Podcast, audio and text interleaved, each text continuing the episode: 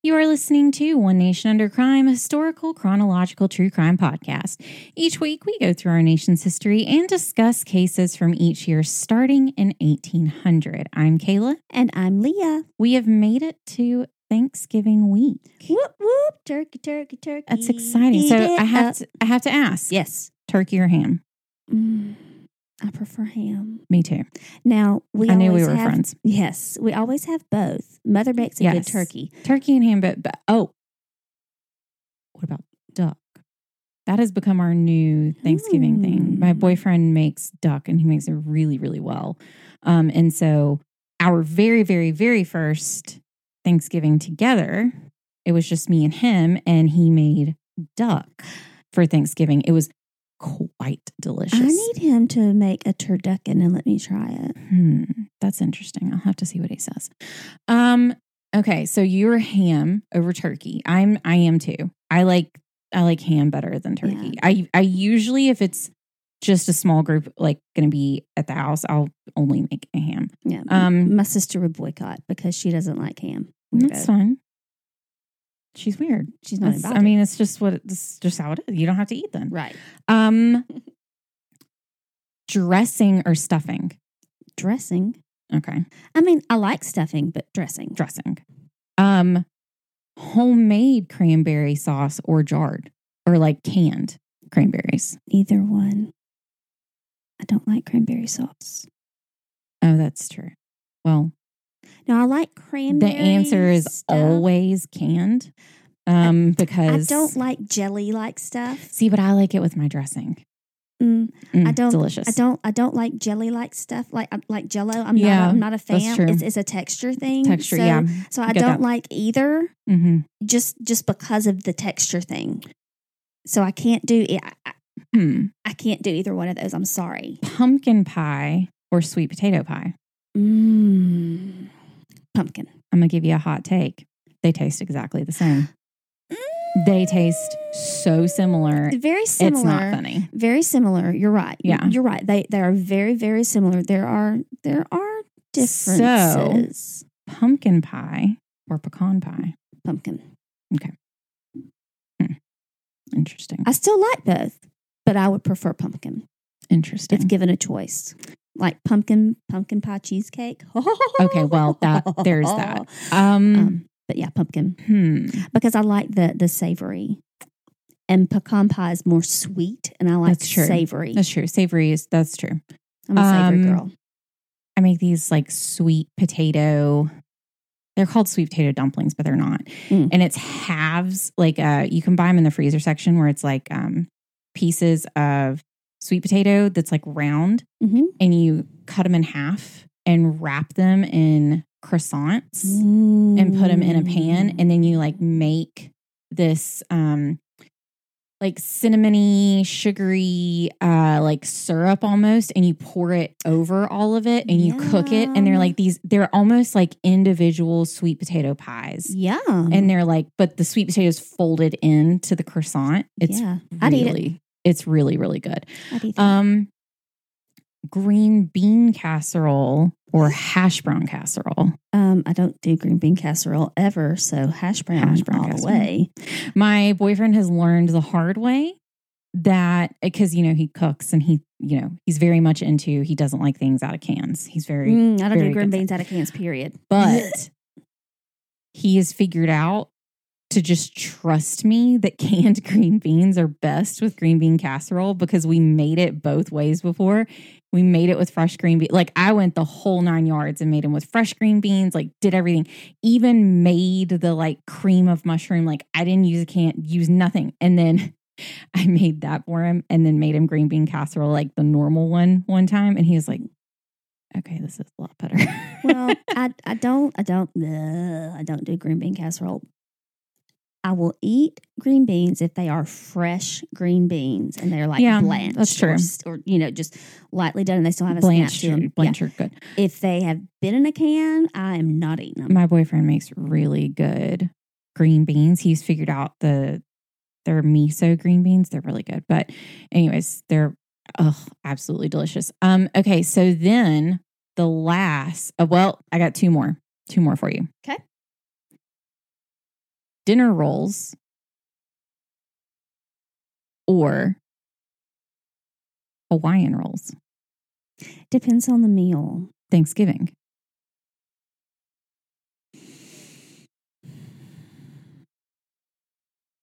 I'm going dinner roll. Yeah.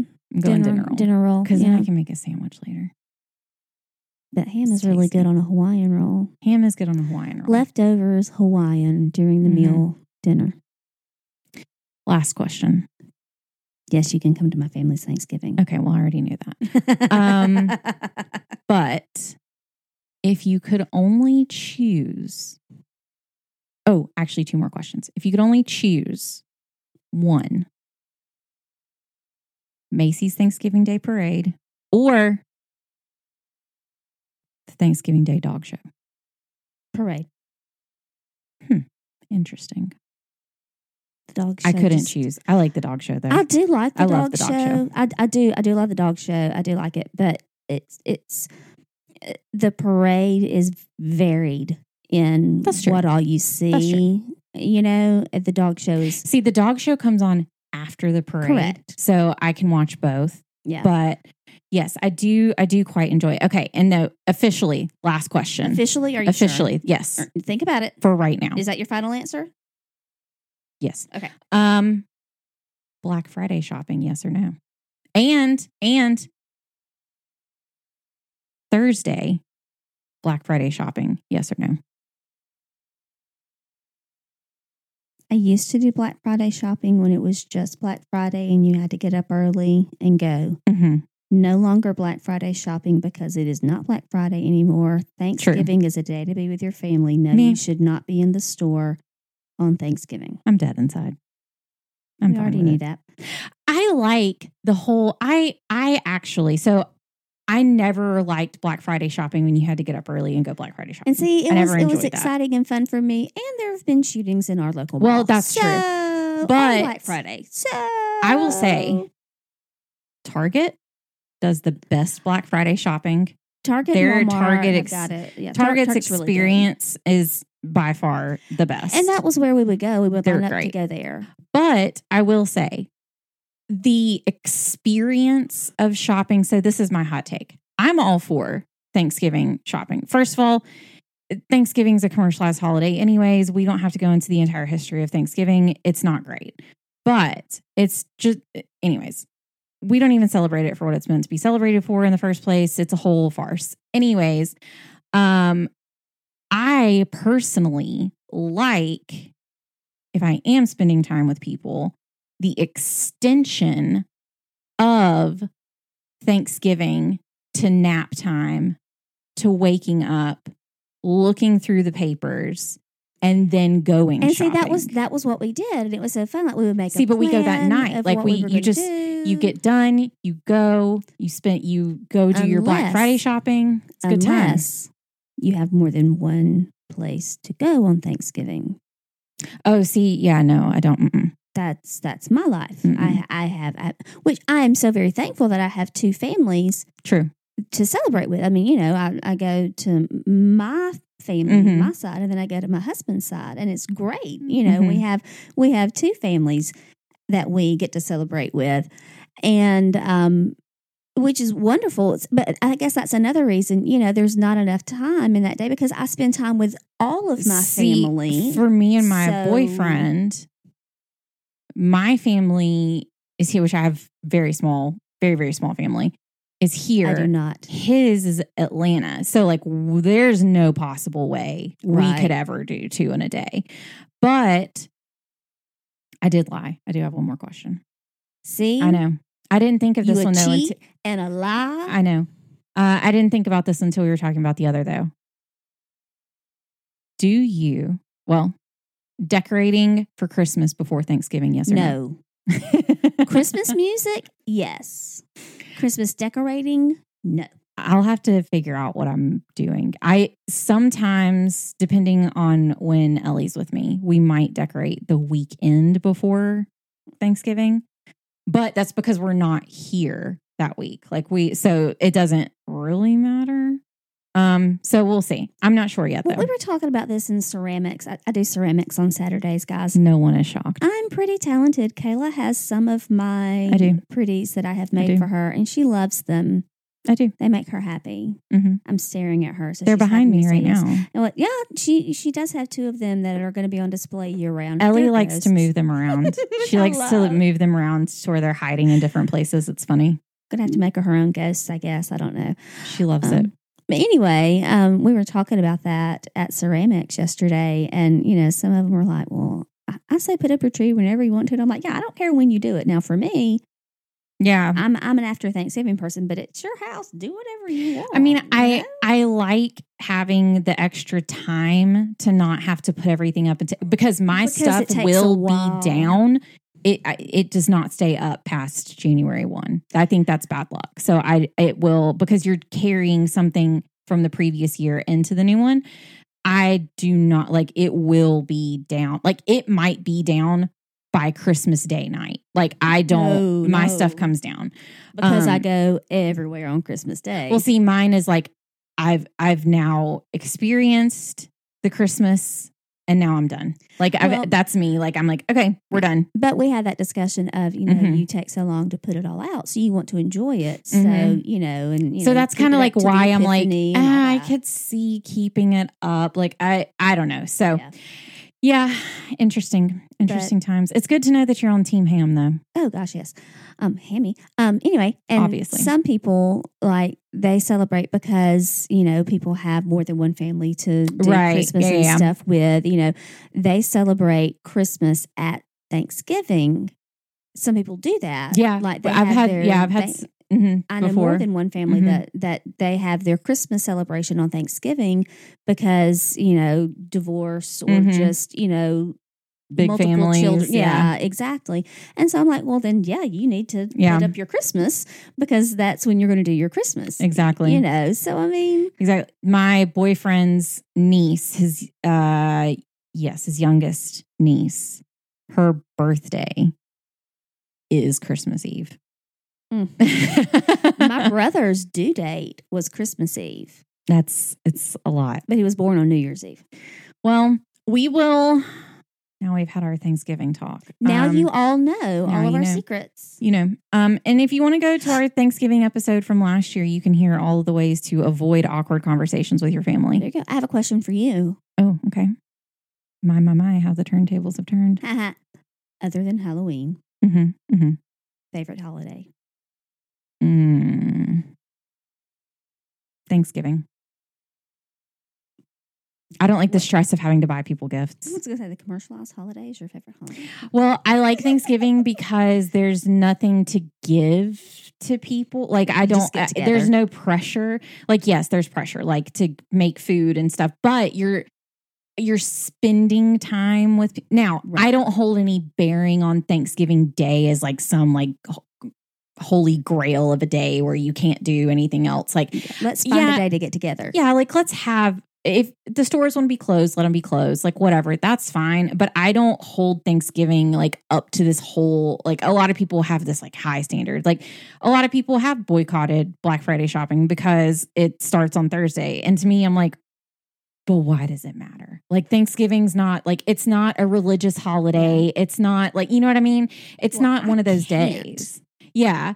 But it's like, right. But I mean, some people are so against it because they're like, it's not supposed to start on Thanksgiving. This is blah, blah, blah. And I'm like, Thanksgiving is not, I like it because you're, it is literally just a day to spend time with people and eat. Like that's, that's it. Yeah. And watch a parade and watch a dog show. And like, what better else could there be than just eating and mm-hmm. watching time with the people that you love. Broadway tunes in front of Macy's? Like, I, don't, mean, I want to go to the parade one year. You don't. want to go. You I don't. do. I, well, I want to be. I know of different people who have gone. You do not I want to, go. be a bougie parade goer. Like I want to be in one. Oh, of the if you want to pay the money, you can pay the money. But it's uh, I I've I know of a few people who have gone and have said no. I want to be a bougie parade goer. there's someone you can ask about um that that they were in it. Huh. That you can ask them. I know some people that have been in it. That's Yes. different than. Yeah. So, anywho, Okay, so there you go. good times. So on to our case for this week. There's a murder.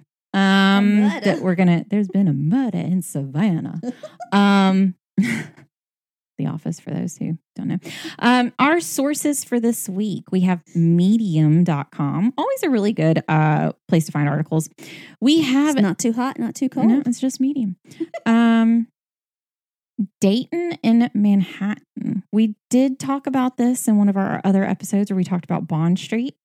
Um, and Daytonian in Manhattan's pretty interesting when it talks about the the history of the the places, the actual buildings that we're in. Mhm. It's pretty interesting. And then Murder by Gaslight. So always the ever formidable Murder by Gaslight. Our events, we are now to 1858. Our events in this year, February 21st, a name that you love, Edwin. I do love that name. Edwin T. Holmes installed the first electric burglar alarm in Boston. March 9th, Albert Potts patented the street mailbox in Philadelphia. March 14th, Ellen G. White received a vision while attending a funeral service in Lovett's Grove near Bowling Green, Ohio. She would go on to help form the Seventh day Adventist Church. March 23rd, E.A. Gardner patented the streetcar in Philadelphia. Was it named Desire? Not that I'm aware of. Okay. I don't, I don't know if there's a name on it. March 30th, the pencil with attached eraser Oh. was patented by Hyman L. Lipham. and let me just say this. Actually, friends. just kidding.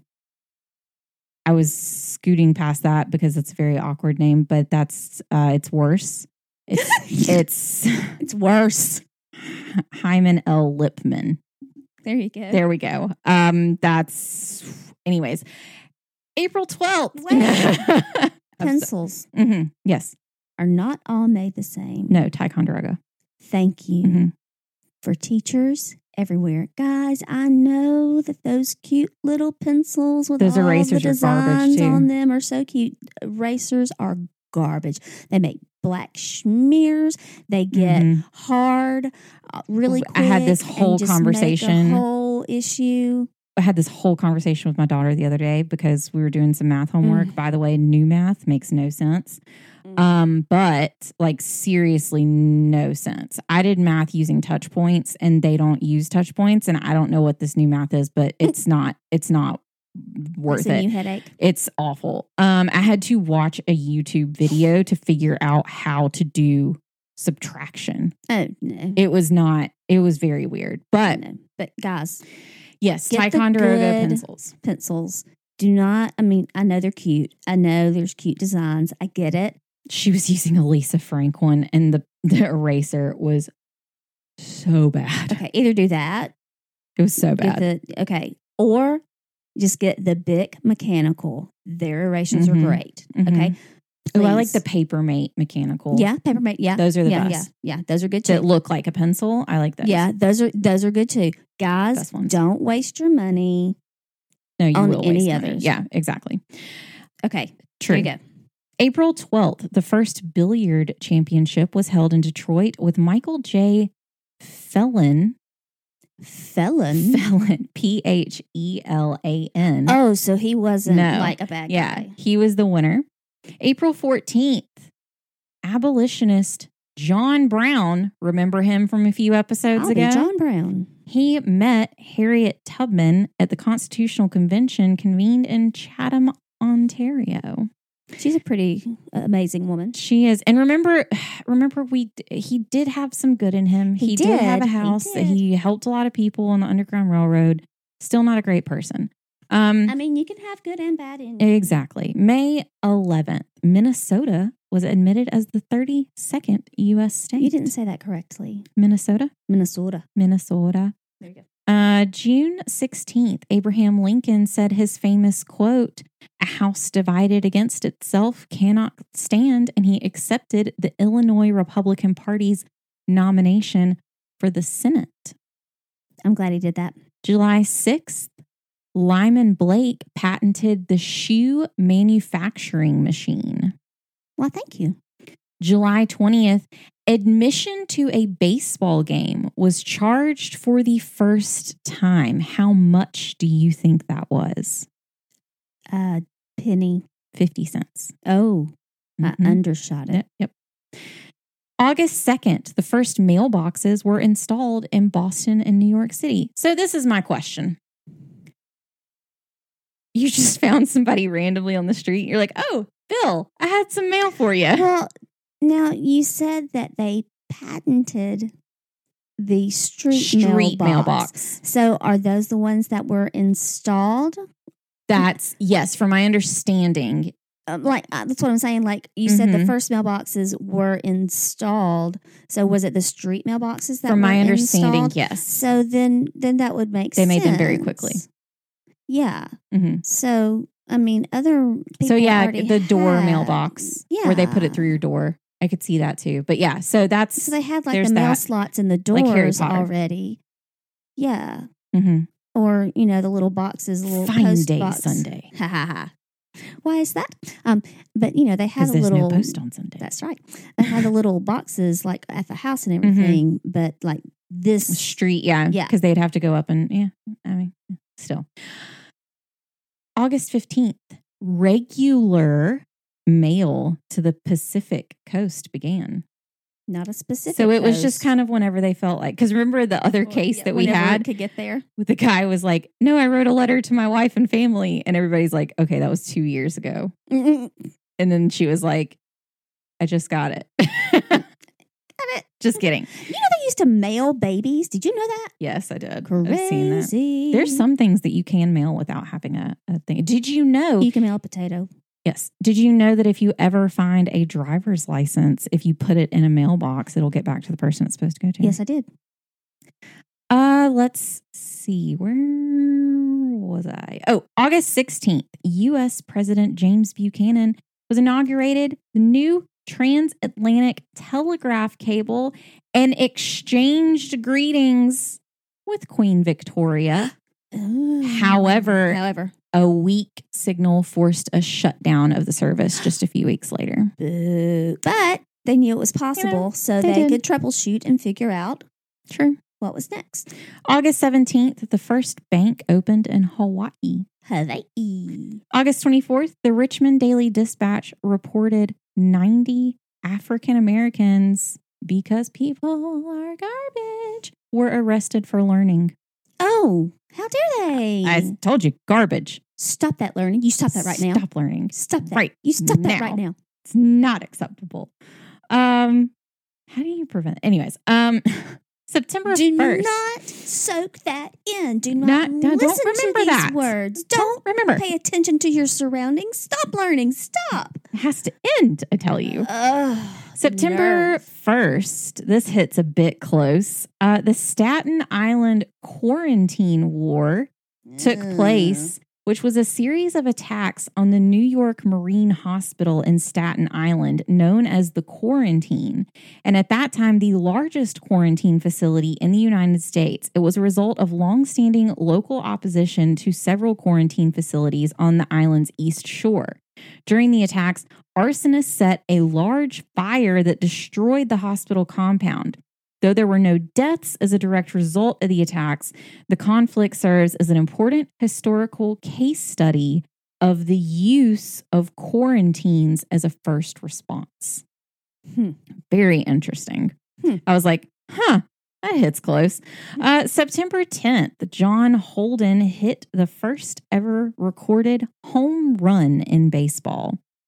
September 14th, Fordyce Beals patented his six shooter revolver, which will be produced by E. Remington and Sons as the Remington Model 1858. There you go.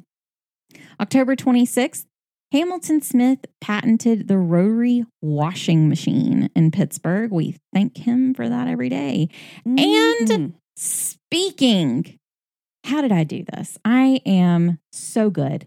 I'm so good at what I do. you're also. I'm just going to tell you, I'm very humble. I love how humble. you know are. it's it's difficult um to keep it all in sometimes october 28th RH Macy and Co. opened its first store on 6th Avenue in NYC. What did I tell you? So good at what I do. I did not even remember that was in this episode. Um, so there we go. And then November 17th, Denver was founded. Do you say Colorado or Col- Colorado or Colorado? Colorado. You know it's Colorado. Well, I don't And so is uh do you say uh it's Nevada, not Nevada? I say Nevada. I say Nevada too, and I say Colorado, but it's called Colorado and Nevada. Well, here's the thing. It's also Mobile, Alabama. It's Mobile. Yeah. No matter what. Mobile. Yeah. And when you put it in the GPS, it Head says south towards to Mobile, Alabama. And you're like, um, no, it's Mobile. It's Mobile, but thank you. Um, yeah, it's Nevada and Colorado. It's which throws me off every time. But Guess what? I'm Southern. I know. October 26th of 1858 is when our event takes place this week. The residents of West 30th Street were awoken by the screams of Elizabeth Carr, the servant of the Gouldy family, as she ran for help as Frank Gouldy was attempting to murder his entire family. Oh dear. We are back in good old NYC for like what, the fifth week in a row? And horrible murder is once again splashed across the pages of the papers. I We're, I think we need to take a field trip to New York. I think so too. We've covered a similar case to this one in a sense that it was a similar type of murder. Sleepwalking. No. Darn it. The family annihilator. Oh. This is one that is hard to comprehend. Historically, this phenomenon is one where the husband typically murders his entire. This is Is it statistically like the Purringtons. yes. So me. Historically, this phenomenon is one where the husband murders his entire family for one reason or another, or he at least attempts to. The first time in ONUC history we saw this was the case of the Purrington family massacre. And I will say, I'll put this in here. This is statistically, and we will go through some statistics on the numbers of family annihilators. However, it is not always the husband of the family that is the family annihilator, Correct. but it is typically a male. So, Yes. just to kind of wrap that in, We're not painting a broad brush. and we'll We're just looking see, at numbers. Yeah, and we'll see that in today's episode for sure.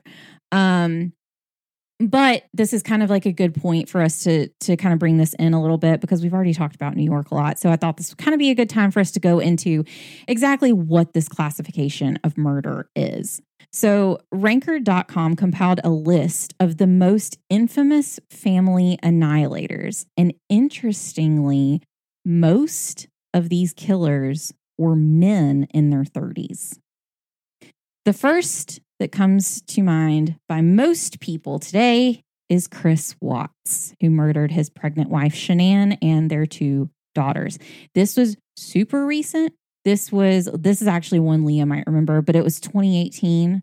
Um, it was very recent. She was, she did like the Thrive um, business through Facebook and stuff like that. And she was very involved. But I try not to remember. Yeah, it was, just- it makes um, me angry and sad. Yeah, and we will have to go through a little bit of, of kind of deep into this psychology uh, today. Not too deep. I kind of do keep it a little bit surface, but um, yes, if for some of you, if you are thinking of that case specifically, that was uh, Chris Watts, and he's actually number one on the list uh, for Hmm. on Ranker. Um, and I think it's just because it's so It's recent. Recent, yeah. The next uh, that I saw was Robert William Fisher, who murdered his family and set the house on fire before taking off and never being found. John List is also there. He murdered his family in their New Jersey mansion, which included his 84 year old mother. Oh, That's it. We'll, we could keep going, but we are actually going to cover these at some point or another because they're very infamous. Uh, John List, uh, that one's actually extremely interesting because it was a mansion, like a true mansion oh wow. and the way that people like he called the kids' school and said that the kids wouldn't be in school anymore, like that, you know, they were moving or whatever, and wasn't the case. Um, but he left, like he ran after he did that. And but he left all the lights on in the house and he left uh like a stereo on in the house. And the way that one, the the mail was piling up. So they th- they noticed that. But the other way that the neighbors noticed is all the lights, like I said, were on in the house. They started burning out one by one. And they started noticing that, like, Oh. Slowly the lights were going out in the house. And I mean, this was a house with a ballroom. This was a mansion oh, of a wow. house. And it was allegedly for money, but he had a Tiffany chandelier that he could have sold that was in the house that he did not do anything that would have solved all of their like money problems. But it was like you can't see the forest for the Hmm. trees Yeah, yeah. kind of thing. It's it's insane. Pride, pride takes. Yes, a- and we'll talk. We're about to go into that too. Um, surprisingly, this is actually a newer area of criminal psychology that hasn't been fully explored. There is an article on Medium.com that goes into depth about the emergence of this field. Professor David Wilson said of family annihilators, quote, they receive little attention as a separate category of killers, often treated like a spree or serial murderers a view which presupposes traits such as the idea that the murderer snaps or that after killing their partner or children, the killer may force a standoff with police. So, do you know the difference between a spree killer and a serial murderer? Do you know what the difference is in those two? One is planned, the other is not. No. So a spree killing is when multiple people are killed in a series in a specific, like in a day. So Okay, and then a serial is is multiple people over, a, span of specific time. amount Okay, of time. okay, so gotcha. school shootings, that's technically a spree shooting, even though it's a lot of murders. While you see Ted Bundy is a serial murderer because his took place over time. So that's the difference. And a serial murderer is specifically over two people. Um, and I believe there's a number for spree killers as well, but I'm not sure what that that exact number is. But just for people who don't know the difference in between those two things, there is a difference. So a lot of times they will categorize family annihilators into one of those two categories, Yeah. and they would technically be a spree killer um, Yeah. because it happens all in in a All very short time. period of time. Um, so studies have narrowed down the cause of these murders into four common areas: a breakdown in the family relationship and issues in getting access to the children, financial hardship. Cultural honor killings or mental illness. A study made in 2013 has showed that out of 71 family member cases, in 59, 59 out of 71, the perpetrator was male, and 50% were between the ages of 30 and 40 years old when they commit the crime. So, what I'm saying is, you're safe. Um, I am not.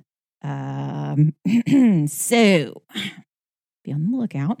Uh, just kidding. Um, no, but so that's to say, like when I say these things, there is a stereotypical box that some of these do fit into. right.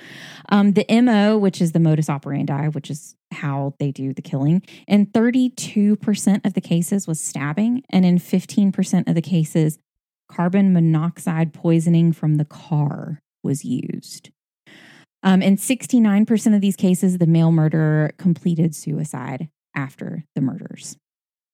The BAU, which is the Behavioral Analysis Unit, has been able to narrow the profile of the murderer in most cases to a middle aged man who is described by others as hardworking and loving.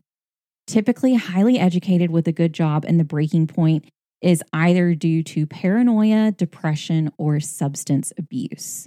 They most commonly have a personality disorder that has a hint of narcissistic tendencies or a dependence to their identity.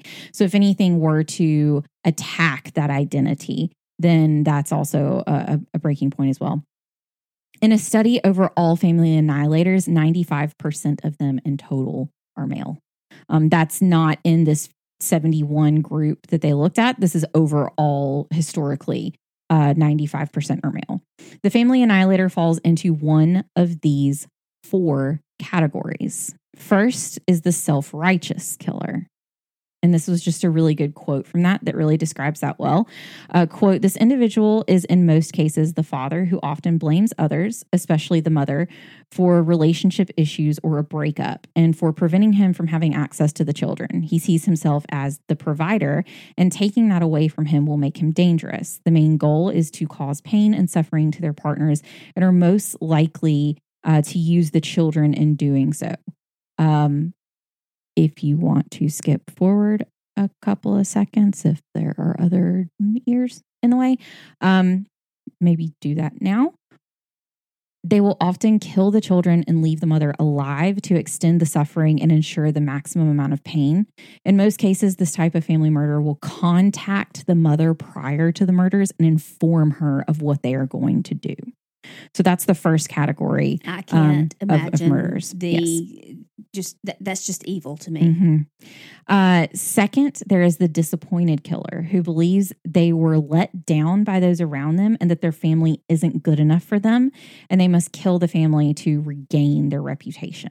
Um, so that's the one that it's kind of tied to their identity as a person. And when that identity is kind of shattered, of like, you've let me down or this has gone wrong, that's when that kind of comes into play here. Third, the anomic killer who sees the family as an extension of his economic success. And as soon as that status breaks down, the family isn't serving their use anymore, and they will remove the family since the family no longer serves a purpose in their eyes.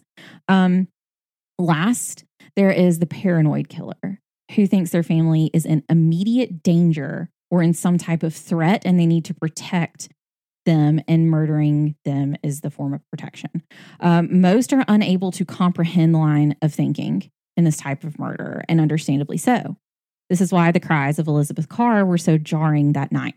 Not only was a murder taking place, but someone was trying to murder the entire family, Yes. and it was not the father. So that is where this is a different kind of category. So oh my. what they were saying in in our statistics that we were we were hearing is that most of the time it is a male but as i said previously it's not always the father of the house that does it um so we'll kind of be able to see uh, this specific family annihilator i don't think um I think they fall into a specific category. Uh, if you kind of combine a couple of these categories, that's where this person kind of um, And there's nothing that says that, that you can't combine. correct, you know. correct. Yes, there there's a lot that that kind of go go across that uh, that line. So we're going to go into our case this week, and it starts with the Gouldy family. Francis Gouldy was a wealthy retired lumber merchant who lived with his wife Jane and five children in a three story house at 217 West 30th Street. Jane was actually his second wife and the mother of his two youngest children. The oldest were Francis Jr., known as Frank, Mary Eliza, and Nathaniel. Frank was described as, quote, a young man of unsteady habits who often caused his father much annoyance in consequence of his wild and extravagant course of living. And it was a bit of surprise when he decided he was going to become a sailor. Frank quickly grew bored of life at sea and decided he was going to be a clerk at a local dry goods store. But of course, that wasn't quite what he wanted either. By 1858, Frank was living at his father's house and generally being a strain, financially, physically, and emotionally on the family as a whole. It was described as a quote, habitual dissipation. I had to look up what dissipation meant. Um, and that is the squandering of energy, money, and resources. So he was just like habitual, like a a leech, like a habitual He was, he was leech just a on poor the family. little. He was a poor little rich kid, and he Mhm. just was bored and just exactly, and just taking what he wanted. Uh, yeah, Frank living was- off daddy's money. Exactly. Frank was also known to be vengeful of others who slighted him and had quite the uncontrollable temper. Mm. The family thought there was some hope on the horizon when Frank mentioned that he wanted to go into business for himself. So Francis, his father, set up a bank account for his son Frank and deposited $50, which is about $1,800 today, into the account that was supposed to be spent, was not supposed to be spent until Frank started the business. Do we think this happened? Yeah. No. Because Frank thought that this money was his. And one day he went into his father's desk and took $10. He took like a note to go to the bank to get $10. And he went, and it said, it was said that he, quote, went on a frolic. With this Oh, money. dear. So, this is what set off the events that took place on October 26th. Frank arrived back home that night around 10 p.m. when he was confronted by his father in regards to the money that was taken. Frank allegedly responded with, quote, a low, which this is honestly creepy as all get out if this is what happened. He responded with, quote, a low, chuckling laugh full of moaning and fiendish wickedness. Oh, that sounds. It's very sinister. Yeah, Jane heard Francis and her stepson arguing in the front room of the house when a scuffle ensued. Frank burst into the master bedroom where Jane was and hit her several times in the head with a dull hatchet. Ah. She sat up in bed and tried to fight off Frank, but she fell to the floor. Frank went down the hall to his brother's rooms, but found them empty.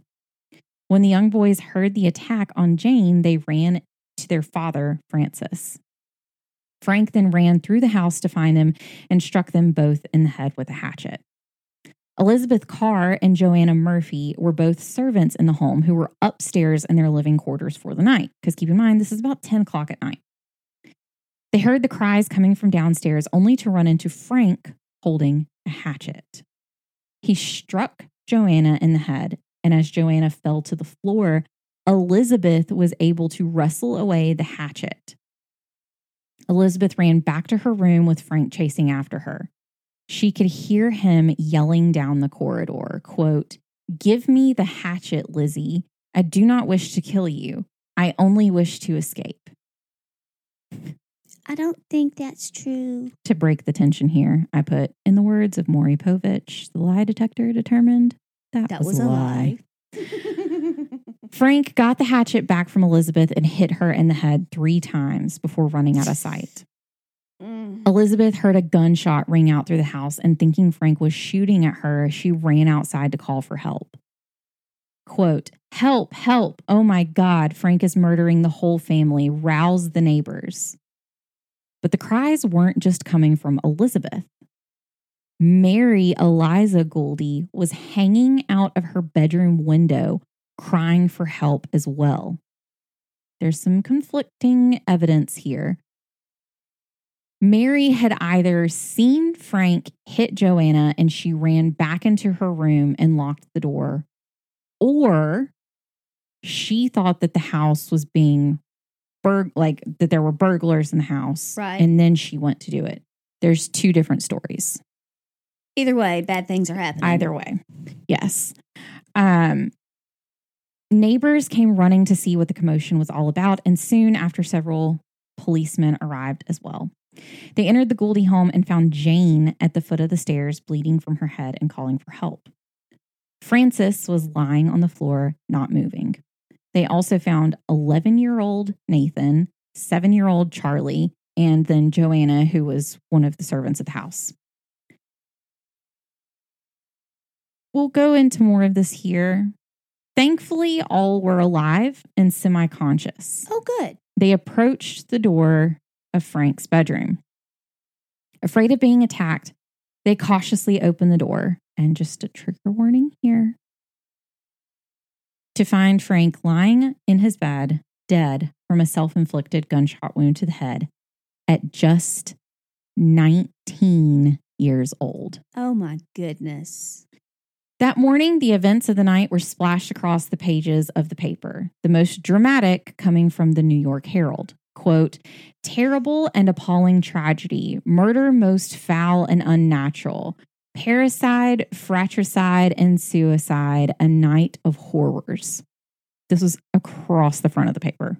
Well, that's horrible. And this is a little bit triggering here too. They uh, were very salacious in their reporting, so I'll read through this, but just heads up.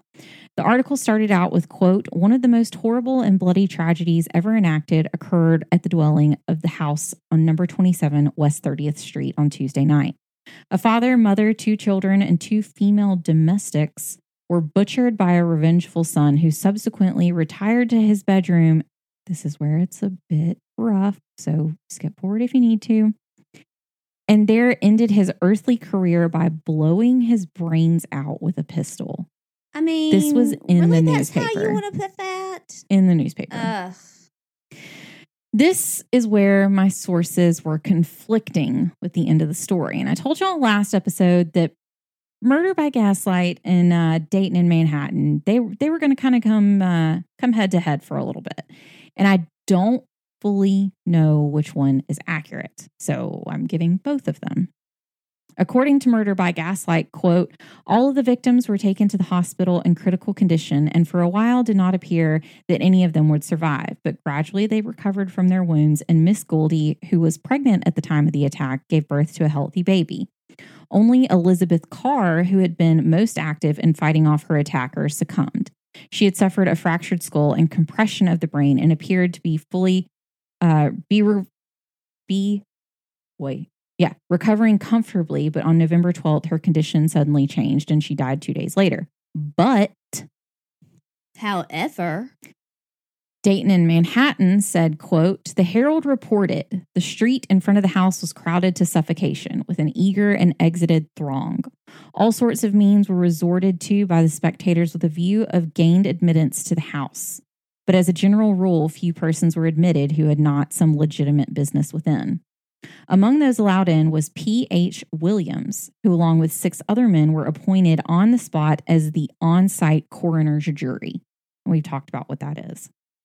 The inquest was held in the basement, and the men heard the testimonies of the surviving victim, Jane, who was the mom or second wife, Hmm. doctors, and the neighbor. Only 16 year old Mary Elizabeth or Mary Eliza survived without being attacked. Oof. So it's unsure, but nowhere did it mention in that one that Jane was pregnant. yeah. So I don't know. I, it's very confusing. I don't know who lived. I don't know who died. Well, I it just, just says she was the only one that wasn't attacked. attacked. Not that Exactly. the others didn't survive. So it's Exactly. not really conflicting. It just doesn't. well, the other one whole says, story. yeah, the other one says everybody survived, and Elizabeth Carr was the only one that died. yeah. It's very confusing as to what happened. Um, but for there to say there was a coroner's inquest, eh, typically that would mean, I mean, yes, there is one death, but with that death being a death by suicide, I that wouldn't typically warrant a coroner's inquest. Hmm. So that would typically mean that someone else did die, but we don't know who. Didn't the Um, dad? No, because in the other one it said he was unmoving, but that he survived. Oh. So very confusing. While the end of this case isn't quite solid, one person decided to immortalize the murders Is there another song? in song. Ah. The 30th Street Murder by the New York songwriter Henry S. Bacchus, better known as the Socrates of the Socrates Bard. So great. Yeah, I always much. think that from Bill and Ted. Yes.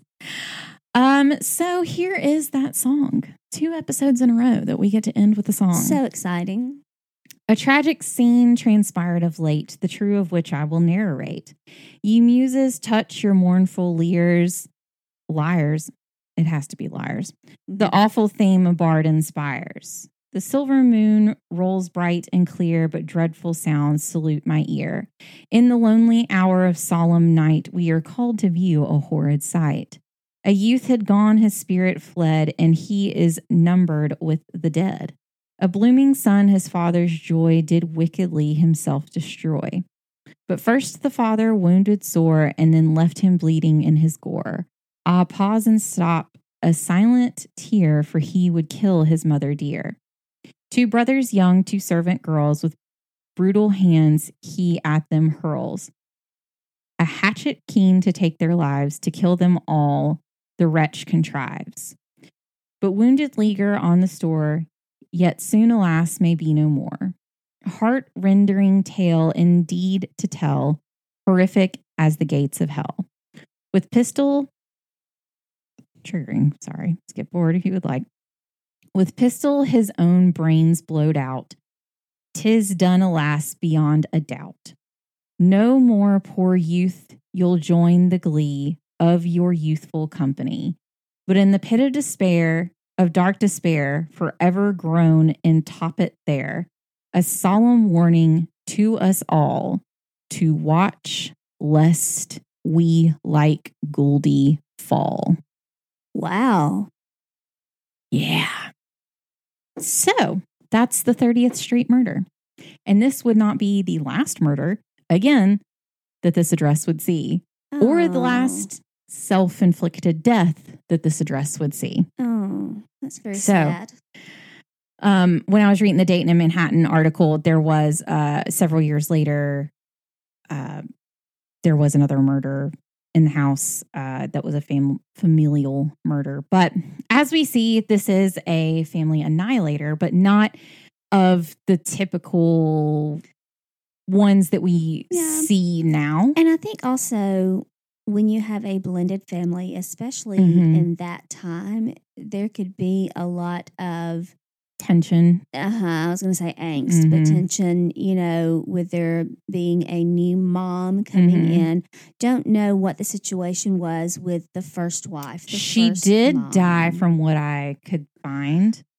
Um, but yeah, I don't I don't know anything about the family history. Right. So, I mean, he could have some trauma from Mhm. that that feeds into his personality Mm-hmm. development. mm-hmm. Um, that you know, a lot of times the the attitude of not caring is because you've walled that off Mm-hmm.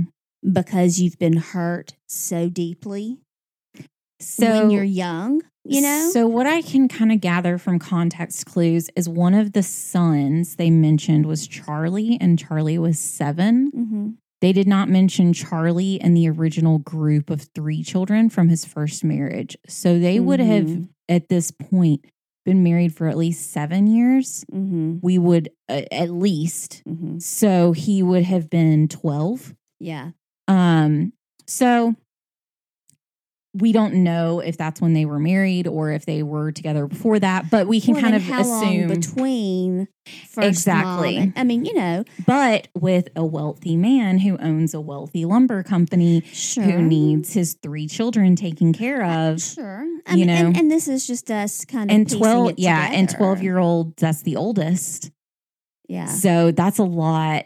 That's a lot of a lot to try and take in. Absolutely. I just, I mean, I'm, I'm trying to, I'm not excusing Yeah. Oh, no, no, no. I'm right. just trying, you know, I, I can see. Trying to find a why. yeah. You know, and, and especially being a boy, because, you know, boys aren't supposed to have feelings, especially at that Mhm. time. You Mhm. know, I don't agree with that. I'm just saying at that time.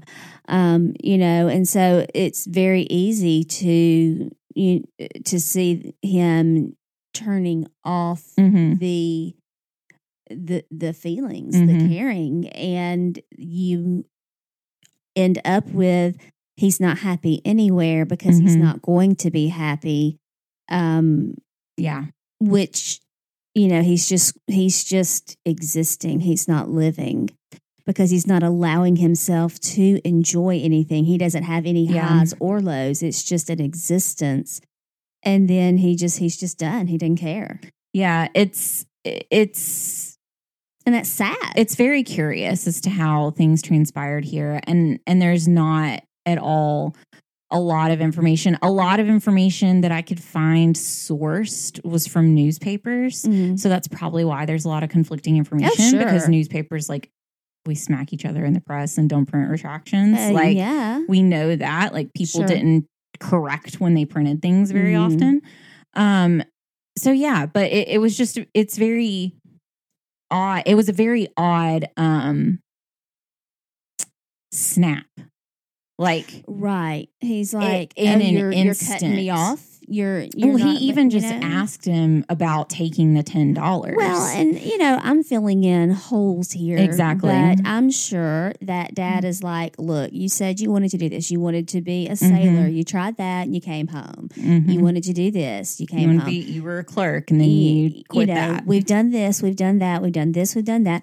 You're saying you want to start a business. I have given you this money. You Mhm. are back at home. You, you know, you're a leech. You have a bad attitude, which I'm sure you Mhm. did. Now you've blatantly just come in and stolen hmm from my desk, and I've given you an account. You know, with money in it. Where's that money? Because it's not supposed He to did have even been take. So he took. He would have had forty dollars left in the account after this. Yeah, I mean that's what I'm saying. So, yeah. you know, Mhm. you you've already Taken. money that you weren't supposed to have Mhm. spent. You've taken money out of my desk. I'm gonna need you to be a man Mm-hmm. and account for what you've done.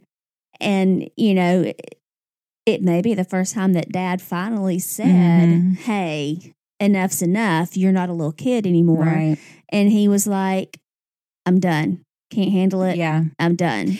it's just such a um and we of course know at this time too like uh if there were any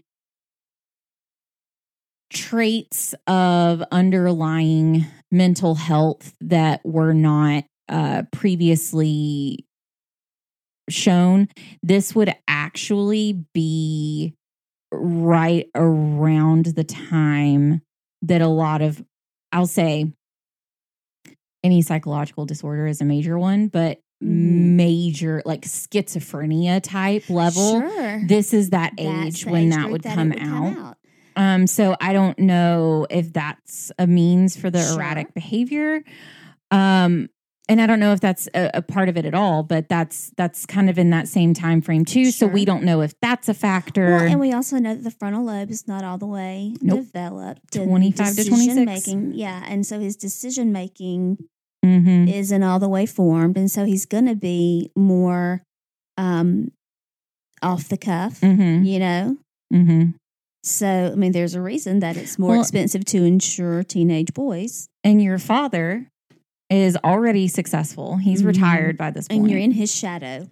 and you're at the age where you're supposed to be finding your own family Mm-hmm. and you can't you don't know what to do and i Mhm. mean and that is a lot of pressure and Especially when your dad was such a Mhm. success and you're in his shadow. Mhm. People are expecting this from you and, and you just you don't know what. you and you're the first child of that family to strike Mhm. it out on your own you have there's his name. pressure there too yeah you literally have his name Mhm. so there's a lot there there's a lot to this case it's um It's sad. it's very sad. Um, the the topic of family annihilators always, uh, I won't say fascinates. It Intrigues. intrigues me. Um, because I even I was sitting and I was doing my research on this, and I asked my boyfriend. I was like, "You're a man," and he was like, Why? Thank you for noticing. "Allegedly," and I was like, "Uh, you're you're in your 30s," and he was like, "For now, yes." and so but i was i was i was saying like i don't i was like i don't check my license and make Yeah. sure the birth date. Uh, okay, okay, yes. Yep. So far, criteria fits. um i was like so what and i was asking him i was like i don't i that's not my lived experience like i don't have that life experience obviously and i said what and i was trying to think of a way to best ask like as a self, I guess, identifying male in this world, living that experience, what in your 30s would make that a large defining time? Like, what makes in your mind your 30s like the end all be all of time in that mental sense? I was like, because that's mm-hmm. just such a weird it's such a i said is it a quarter life crisis like what are we going you know what i was trying to genuinely think of like Mhm. why is that such a a, a time frame that's being very much um like sussed out at this point. Mhm. And and one thing he said, he's like, well, you know, obviously, like I can't speak to to what some people in these situations are going through, but he was saying, you know, in the society that we live in and in the type of world that we live in, like yes, things are changing, things are getting better, things are, you know, mental health is, you know, Yes. is much larger um, of a topic than it used to be. But you know, he More was saying, accepted. yeah, he was saying there's still a lot of pressure put on men in society to have achieved what you need to achieve Mm-hmm. by that time frame and he was saying you know you know himself and and his like i won't go into his like story his story is his story but like in things that have gone on in his life he's like yeah it is difficult when things in your life fall apart in your 30s and you think Mhm. that this was the time your 30s were the time that you were kind of drilled into your head this is the time that i should have it all together right. and he was like, you know, there's pressure in your 20s, but your 20s you're still figuring things out and you're give like you you have some seeming grace there to figure it out. But he's, you know, and that was what he was saying and I said it does make a lot of sense because I mean, it just in general, a lot of people think that by your mid 30s you should have everything figured out. Like you should be I messed up then. you know, like they're saying you should know where you are. Like this is the There's time still settings when- on my washing machine. I have no idea what they're for. you know, I'm just saying. I'm just saying there's a lot of things in my house that clean things that I didn't know needed to be cleaned. Um so, you know, and that that was one thing he was saying is he was like there is, you know, regardless of gender roles in society and like we can go through a whole backlog gosh, topic of that all day, which is uh, I mean, a lot of that we've discussed before is very frustrating um in the Mhm. sense that like everybody has mental health issues and just because you are you identify as a certain gender or you are, you know, whatever Mhm. your belief cycle of that may be, there's still a stigma that can come along with that. sure. And, you know, that that can Well, be placed on yeah. you. And it was just very interesting because he's like, I can see, you know, because like we Chris Watts, Chris Watts was in his 30s Mhm. um, and had a wife, two daughters, and a son on the way. And he, you know, it was a very weird relationship. There's there's a lot there. There's a whole there's uh, guys. There's podcast upon podcast about it already. So um, that can go into all of it for you. But his his was a um, I want to start my life over, and I don't see another way out Mhm. um, which was a lie. Uh, there was there were plenty of ways out. Right. Like that that just isn't. Sometimes that you get tunnel vision. Yeah, and I and I get that tunnel vision, and you know, but that was something that we were discussing. Is is just because one thing he said is he said, um, my boyfriend, he said, I could never Im- imagine, ever, ever, ever imagine doing that to someone else. Yeah. He was saying, I my child, like he was thinking because you know he has a son, and he was saying like, I could never imagine Mhm. that. Like, and he said, and I don't know. And that was the part that he was like, so that I can't speak to, obviously. Yeah, but he was like, I don't in know. that place in that frame of mind. Yeah, he was like, I don't know what part of your brain Mhm. turns off to to to move to that Yeah. perspective that that you're okay doing that. And he was like, and I can see, you know, sometimes because we've talked before about, and you and I, I think have talked about this before too, where um you zone out and you don't uh like driving uh, Yeah. back before in the house that I lived in previously to this, I could drive from work to home and not really remember driving home just from zoning out. And I Mhm. knew that drive so easily. And so we, that was one thing that we kind of touched on is like, is it is it like that Well, where with the Purrington Yeah. case, we wondered if you. I mean, you know, he had His the, the was- Bible open. yeah, he took the his was a- he felt like he was a mi- money a money thing? Yeah. yeah. We talked a lot about that. His was his was a money. His He, was a shame. Yep. And yeah.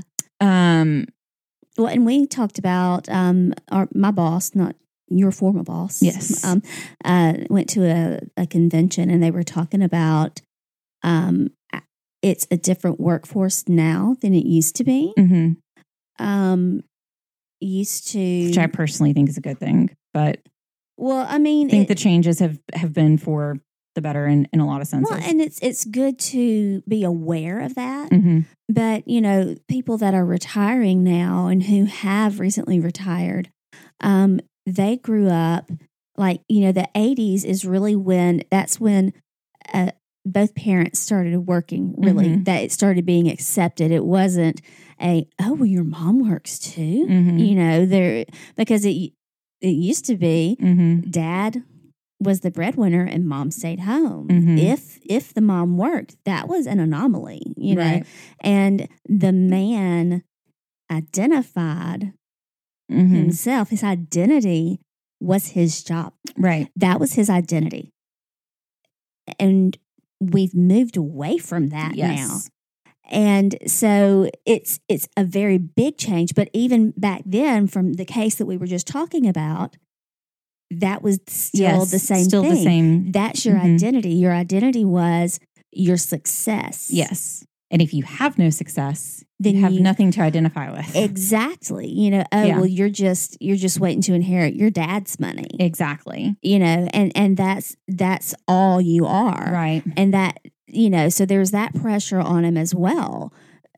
Whereas today there's so many other things you know, you realize there are more facets to people. But, you know, that and I thought that was very interesting. hmm the fact that yeah i mean you're right you know th- that's how it was because that's what you know in our the society and the um even the uh, economy hmm lent itself to one you know one income hmm household but Yeah. it's not that way anymore. So you know it's not that's not just your that's not your identity you Right. know? and I, I find that interesting the Yeah. psychology of that is very It interesting is to very me. interesting in that sense. And, and yes, like a lot of things have changed. And, and not even then in this generation, because you, you're not, it's been it's been you're not millennial. gradual. What are you? You're Gen i'm a gen x like i'm i'm between millennial and like i'm i'm a, I'm so a my my boyfriend is what they they call a zennial, where he's Yeah, I'm- he's right on the i'm on the, cusp. cusp of the two I'm he's right closer there. to millennial than he is, but he has a lot of traits from Gen X. i have yeah i um, have traits of both And so I'm right I'm, fully millennial. Like Yes, I. I am I'm a full millennial in in that sense. And I think it's a very interesting um shift in things. And and yeah, there has been a lot of change in the workforce as generation certain generations are getting older and have different goals in their life that Mhm. that there's not the pressure to go to college, graduate, get married, start a family. Like there that used to kind of be the rule the quote rule book is like this is this is The where you should be in life. And I think that a lot of that has changed so much that Mm-hmm. I saw something the other day that said like um having a pet is the new having a child, having a plant is having a new pet. And like so it was it was all these different things of like you know this is kind of how things have like kids are now this exotic pet that like people people like have because a lot of people that i know have waited until they were older to have children and like not uh, haven't don't look at didn't me i'm not having right but like didn't have children young. And then two you take a workforce that has shifted their priorities as far Mhm. as wanting to travel more wanting to do these other things in life Mhm. and then you combine that with a pandemic Ugh. that shut the entire world down and shifted the entire workforce Mhm. away from an office. yeah And now you have truly the millennials' ideal workspace where Yeah. it doesn't matter where I am. I can work. And it was so odd to me. I think I told you about this. Uh, there was a, um, some a, a while back, there was a coworker of mine that was moving. I was like, oh, where are you moving to? Like thinking like down the road. And they were moving like three states away. And I was like, wait, what are you, what do you mean? And then it, all of a sudden, that was the time that it hit me that I was like, it oh, doesn't matter I can live anywhere that I literally anywhere that I want. and it's it's such a change and I think because now kind of the workforce that we have it truly is like the millennials ideal workplace because a lot of us now have the like I fully work from home. I Yeah. As my, long as you have Wi Fi, you're good to go. yeah, my offices are in Texas. So I I go to there a couple times a year, but I mean truly if I'm you know, yeah, if I have internet, I'm good. And And my husband works from home. exactly. And having such a that's such an interesting shift in perspective, Mhm. but also you're now getting millennials as bosses which is very, I told you about this shift that I've experienced this year Mhm. that was very eye opening um, because I do have bosses that are super concerned, and not to say others aren't, but they are Sure. hyper aware